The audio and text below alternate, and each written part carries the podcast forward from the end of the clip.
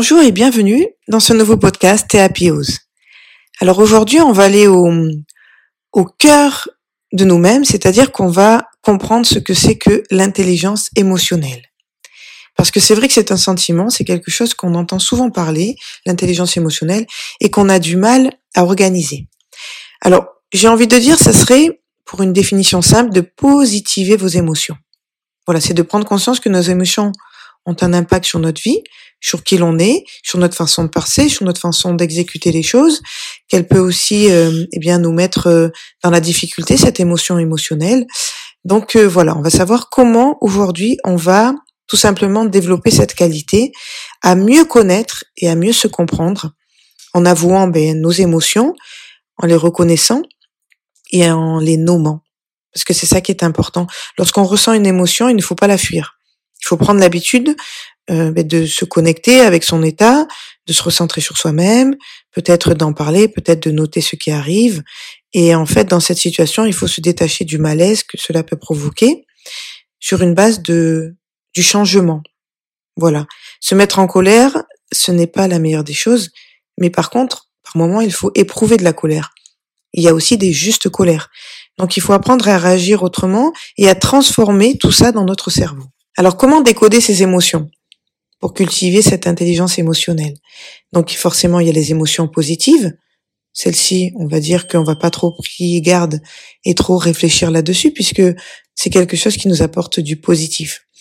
Ensuite, les émotions négatives, à contrario, celles-là, elles expriment une émotion négative qui est désagréable et qui nous fait subir euh, la peur, la colère, la tristesse et qui nous frustre et qui nous empêche euh, d'avancer et surtout de perdre toute notre énergie. Donc celle-ci, c'est vrai qu'il faut apprendre à la classer, à l'organiser. Il faut savoir que c'est une émotion secondaire quand elles sont négatives. Donc euh, il faut arriver à la conditionner, à la combiner pour que les sensations soient éprouvées de façon, comment dire, plus positive. Alors comment faire? Parfois, la peur aussi, elle donne des ailes. Elle nous donne cette capacité à rebondir, à réagir et à se lancer parce que de toute façon, euh, on n'a plus d'autre choix. Ce qu'il faut faire sur une émotion négative, il faut remonter à la source de cette euh, émotion négative qui apparaît. Alors, comment faire? Il faut savoir que le processus émotionnel, en fait, il s'opère de la façon suivante. Vous avez un stimulus, donc une émotion qui naît, qui est provoquée par quelque chose extérieur à nous-mêmes, un événement, une situation, ou peut-être intérieurement dû à un souvenir ou une représentation mentale.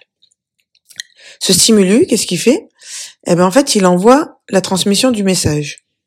Donc, il envoie une information à notre cerveau qui va la traiter et qui va euh, soit passer par un circuit court, soit passer par un circuit long, on pourrait dire. Et derrière, il va y avoir une réaction émotionnelle qui implique une manifestation émotionnelle. Cette réaction sera donc immédiate et psychologiquement, dans tous les cas, rationnelle ou pas. Elle sera réfléchie, peut-être, ou analysé par un circuit un peu plus long, qui sera peut-être plus rationnel et conscient. Donc, comment faire pour euh, gérer ce stimulus qui arrive, qui va nous envoyer un message et qui va engendrer une émotion? Alors, première chose, c'est notre perception des choses, votre représentation mentale, vos croyances aussi, sont des déclencheurs internes d'émotions. Comme vous exprimez euh, cela au quotidien, ces déclencheurs, eh bien souvent, ils sont subjectifs. Ils entraînent une émotion, une intelligence émotionnelle qui consiste à choisir sa réaction ou à la manifester. Donc, à apprendre à la maîtriser. Donc, il faut aujourd'hui apprendre à maîtriser vos émotions. Quel est l'impact de vos émotions sur vous-même?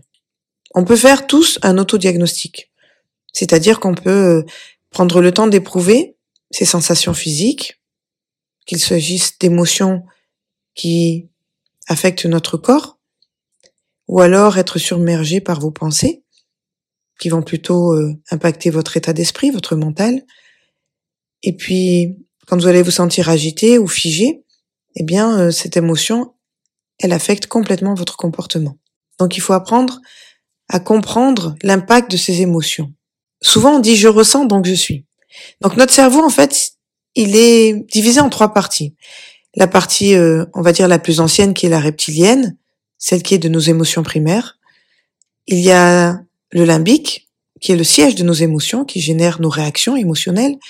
Et enfin, il y a le cortex, qui est notre cerveau le plus récent et le plus évolué, et qui est au centre de notre réflexion et qui nous permet d'avoir une réponse maîtrisée. Ce qui est important, en fait, c'est de comprendre vos émotions, de permettre de vous les gérer, mais surtout de les exprimer sans filtre. Donc parfois, c'est vrai que c'est brutal, on a plus, euh, comme je vous dis, de la colère, de la rage, de l'énervement, de l'agitation. Eh bien, en fait, il faut prendre soin d'accueillir cette émotion et de la décoder pour mieux l'exprimer, c'est-à-dire avec du recul et de la réflexion pour adapter une réaction à une action qui vous fait plus du bien, qui soit plus en accord avec vous-même, plus logique.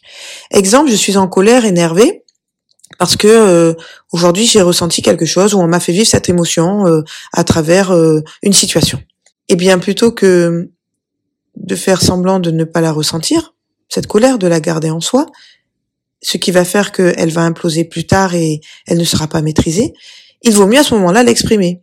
Alors peut-être pas l'exprimer en criant sur la personne, mais peut-être en la laissant s'extérioriser autrement, peut-être euh, aller faire un footing, peut-être aller euh, euh, faire une séance de sport, peut-être aller marcher, peut-être aller euh, se défouler autrement. Prenez euh, peut-être un stylo et vous écrivez tout ce que vous ressentez, vous laissez exprimer cette émotion, cette colère, vous la laissez sortir de vous, mais en la maîtrisant.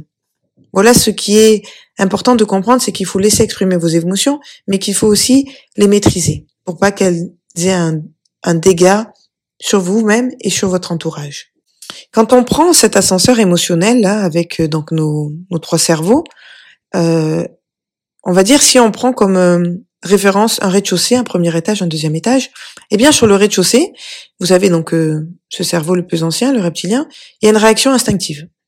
Voilà, on m'agresse, je réagis d'une façon ou d'une autre, soit par l'action, soit je me fige et je ne bouge pas parce que je suis complètement frustrée, tétanisée. Ensuite, le premier étage, c'est le cerveau limbique, et là c'est la contrariété et la frustration, donc elle s'exprime. Et le deuxième étage, c'est le cortex, et là il y a la réflexion et la maîtrise.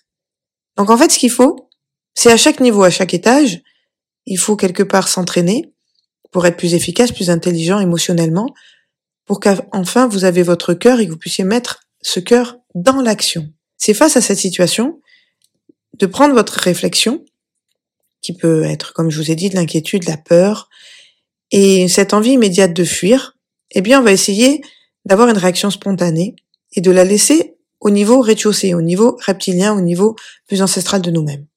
Ensuite, la deuxième étape est de prendre du recul, donc de réaliser qu'il n'est pas possible de fuir ou d'ignorer, mais qu'il faut faire au mieux face à tout ça. Avec cette intériorisation de votre réaction, vous êtes alors à l'étage limbique. Et puis enfin, sur ce troisième niveau, troisième étage, quand vous prenez un, un ascenseur émotionnel, eh bien vous verbalisez les choses, les raisons de votre inquiétude, vous évaluez vos priorités, et surtout vous trouvez une solution. Et là du coup vous êtes arrivé au cortex, et donc vous avez cette maîtrise des choses, de cette émotion. Voilà ce que j'avais envie de vous dire aujourd'hui sur cette intelligence émotionnelle, de comprendre que il faut pas tout le temps garder tout en soi, il faut l'exprimer, peu importe ce que c'est, émotionnel, positif, émotionnel, négatif, mais surtout l'exprimer pour apprendre à le maîtriser, à le contrôler, et après, quand la situation elle peut se répéter, eh bien on a déjà une expérience de vie, et donc on s'enrichit, et donc on est encore plus soi-même, on est encore plus en accord avec qui l'on est, avec ce que l'on est, et on arrive à s'épanouir davantage. Car comme je vous le dis souvent, ce qui est important, c'est d'être soi-même. Pas soi-même pour les autres, mais soi-même pour soi. Devenez vous-même. Et même si parfois, on n'est pas d'accord avec tout ce que l'on a autour de nous, eh bien, on l'exprime d'une, d'une façon, on s'en libère pour justement après être plus épanoui et plus détendu dans le quotidien, dans votre vie de tous les jours. Devenez vous-même, soyez théapiose au quotidien, devenez vous-même, c'est très important. Je vous dis à très vite pour un nouveau podcast Théapiose. Prenez soin de vous, de votre famille, mais avant tout, prenez soin de vous. Je vous embrasse très fort et à très vite. Au revoir et à bientôt.